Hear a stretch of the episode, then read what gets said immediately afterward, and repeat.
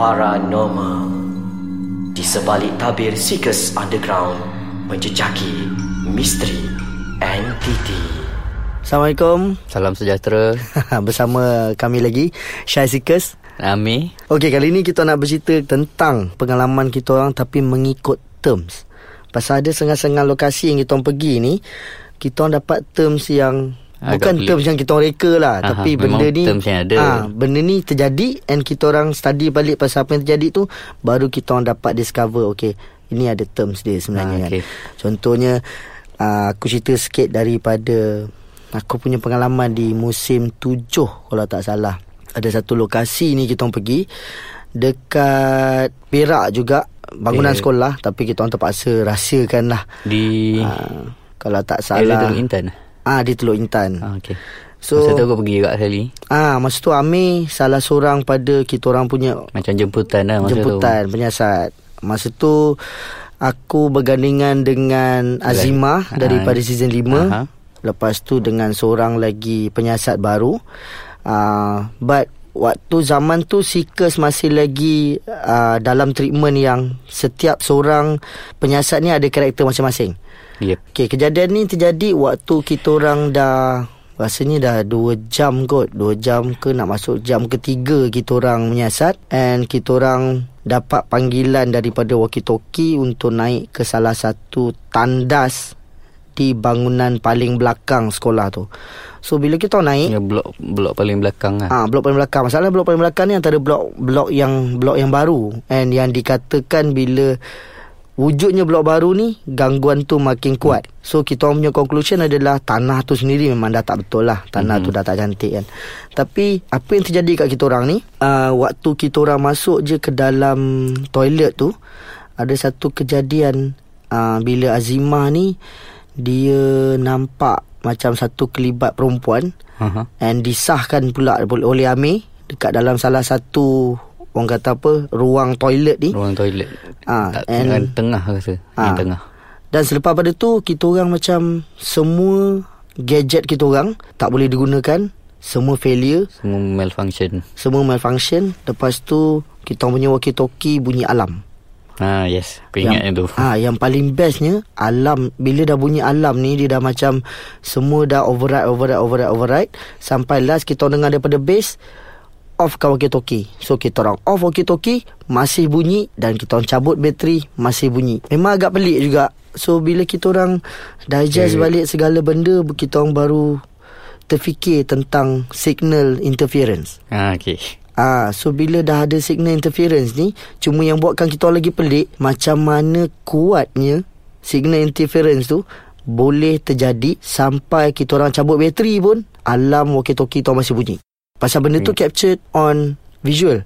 Yes. Kan. Pasal cameraman ah, apa masa tu kita orang kamera kita orang operate sendiri dan kita orang masa tu dalam toilet tu memang kita orang tak letak kita punya CCTV but kita orang operate sendiri kamera tu yang kita orang record kejadian uh, agak kelam kabut lah sebenarnya. Pasal semua mm-hmm. macam takut lepas tu keliru. And dalam masa yang sama kita orang ada satu perasaan yang macam sekarang ni kita ni duduk dalam toilet lepas tu ada gangguan and sekarang ni dah disahkan oleh dua orang penyiasat yang dalam ni ada Pontianak. So semua jadi macam lebih bertambah takut. Lagipun Azimah memang dia Mudah tangkap Pontianak kan? Ah, tu ada satu kelebihan daripada Azima ni dia ada kelebihan orang kata apa macam cepat merasa kalau ada sesuatu makhluk selain daripada tenaga manusia ni berdamping ataupun dekat dengan dia. ha, Dan dia memang uh, Pengalaman menyiasat bersama Azimah Mhm. Dia memang Kalau Pontianak Memang suka sangat dekat dengan dia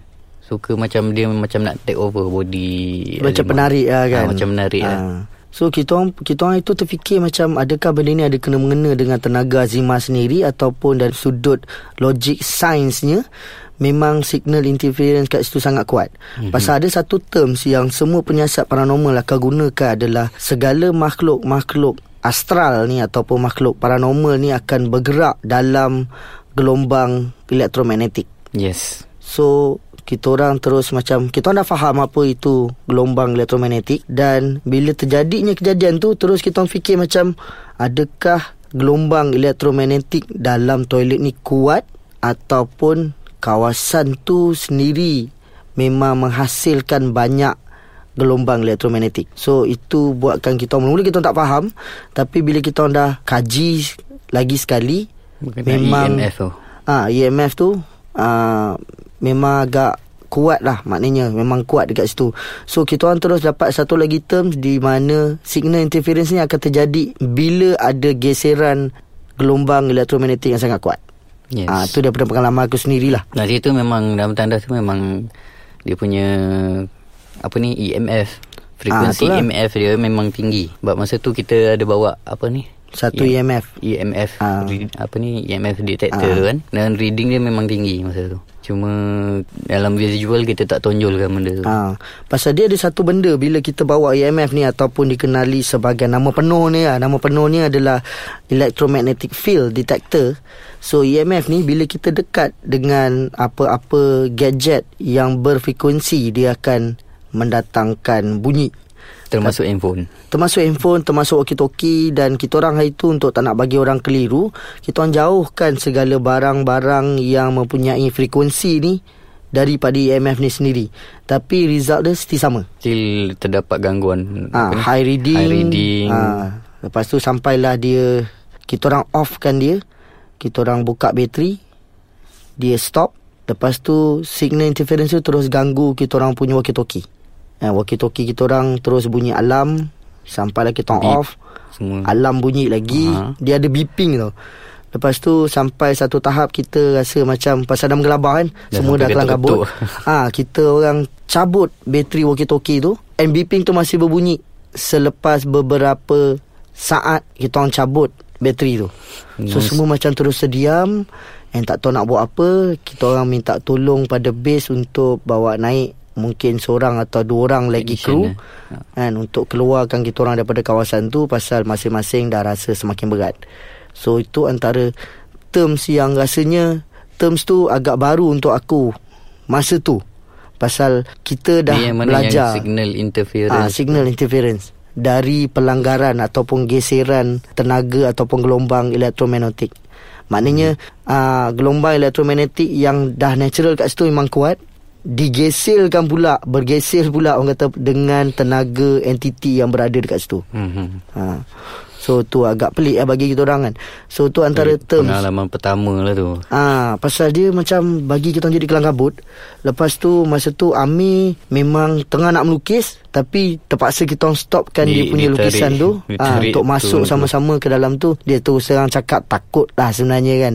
Pasal masa tu um, kita orang masih lagi di pengalaman awal dalam sikus. Ah, mungkin sebelum tu kita orang macam aku sini aku dah terlibat dengan seekers dari tim Ricky.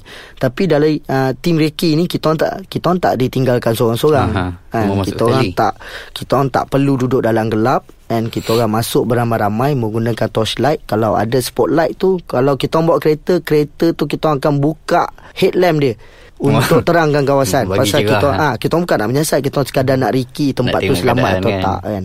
Ha, jadi itu pengalaman awal aku di mana aku belajar dengan lebih mendalam terms-terms dalam paranormal. Tapi masa tu yang korang masuk dalam tandas tu, Mhm. masa tu aku kat dalam satu bilik darjah kan. Ha, sebelah je kalau ikutkan. Tengah melukis. Ha, ha. Lepas tu orang hantar orang ke macam mana? Tak ingat dah. Kita orang kita orang keluar masa tu bila dah jadi kelang kabut tu kita orang keluar and kita orang terus cari kau. Okey. Masa tu Ami dah ada kat dalam toilet dengan kita orang and then dia keluar untuk sambung melukis. Mhm. Mm-hmm. Lepas tu kita orang keluar and kita orang terus berjumpa dengan Ami dalam kelas yang jarak dia dalam rasanya tak sampai 10 meter daripada tandas tu lah. So bila kita orang masuk ni Ami perasan ada sesuatu Kau pasang rambut. Ah, follow si Azira. Ha. Ah, so Ami Eh, dapat melukis Zahira. benda tu. Ah, Zahira. Zahira nama dia. Itulah ada yang kau lukis satu lukisan yang dia Budak, eh? dia kat depan Mhm. ada satu entiti berambut panjang kat belakang. Ah. Ha, itu yang aku nampak. Terus yang budak tu kat bawah, Ah, ah, ah, ah, ah. kat level bawah, ground floor. Tu antara pengalaman-pengalaman awal kita orang lah Pasal benda ni dia Macam Amir pun ada cakap sebelum ni Yang setiap lokasi kita orang pergi Dia mempunyai lain cerita tu satu hal. Mhm. And lain akibat tu of course lah Pasal kita bermain dengan consequences yang kita sendiri takkan tahu apa akan jadi dengan kita selepas ni ataupun apa akan jadi dengan kita sebelum kita bermula. Pasal ada setengah-setengah kejadian ni berlaku daripada sebelum kami memulakan sesi penyiasatan. Macam Amir cakap lah kan benda sebelum jadi je dia dah dapat alamat-alamat dia.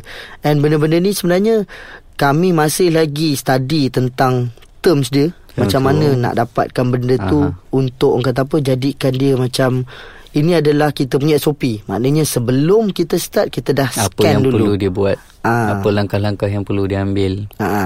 Dan satu yang uh, pernah aku tekankan kat apa ni Crew seekers Mhm. Semua penyiasat Perlu ingat Setiap kawasan dia punya level energi Elektromagnetik tu dia lain Berbeza Dan itu yang akan kuat. beri Ha. kesan pada setiap penyiasatan Dan hasil yang kita jumpa uh, Contohnya uh, Sekolah tu Satu Mhm.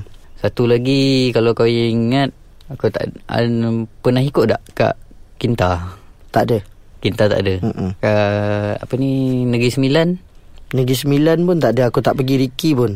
Ha, itu uh antara dua tempat yang ada level elektromagnetik yang tinggi. Hmm. Uh, satunya di Jalan Kinta tu. Okay. Tapi itu lebih kepada bukan kejadian gangguan hantu pula. Tapi ini lebih kepada permainan orang kata orang putih kata spirit Okay. kan. Hmm. Yang season 5 Jalan Kinta tu uh, aku dapat flashback apa ni kejadian-kejadian kat situ. Okay. Kejadian bunuh lah kita cakap mm, terus terang. Kejadian bunuh kat situ satu family mati empat orang. Lepas tu di mana tadi aku Ah, dekat Negeri Sembilan. Negeri Sembilan Batu Kikir. Hmm. hmm, hmm. Sama juga. Okay. Dari level yang sama. Okey tak apa. Kita bagi introduction sikit. Amir dah buka sikit pasal dua lokasi ni.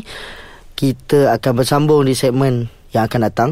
Kita akan sambung lagi cerita yang sama untuk bagi orang lebih faham apa yang terjadi sebenarnya dekat kami dan mungkin akan kami selitkan terms-terms yang lain supaya korang yang mendengar ni lebih faham tahu, apa yang lebih- terjadi kat kita orang, Ha. apa yang kita alami dan apa yang kita orang bawa balik sebenarnya. Seperti mana pernah kami cakap dulu, uh, kita menyiasat penyiasat paranormal ni perlu ada pengetahuan juga. Ya yeah, betul. Dan term-terms ni antara pengetahuan yang perlu diperlukan oleh seorang penyiasat paranormal sebenarnya. So until then Kita akan bertemu lagi Di segmen yang akan datang Assalamualaikum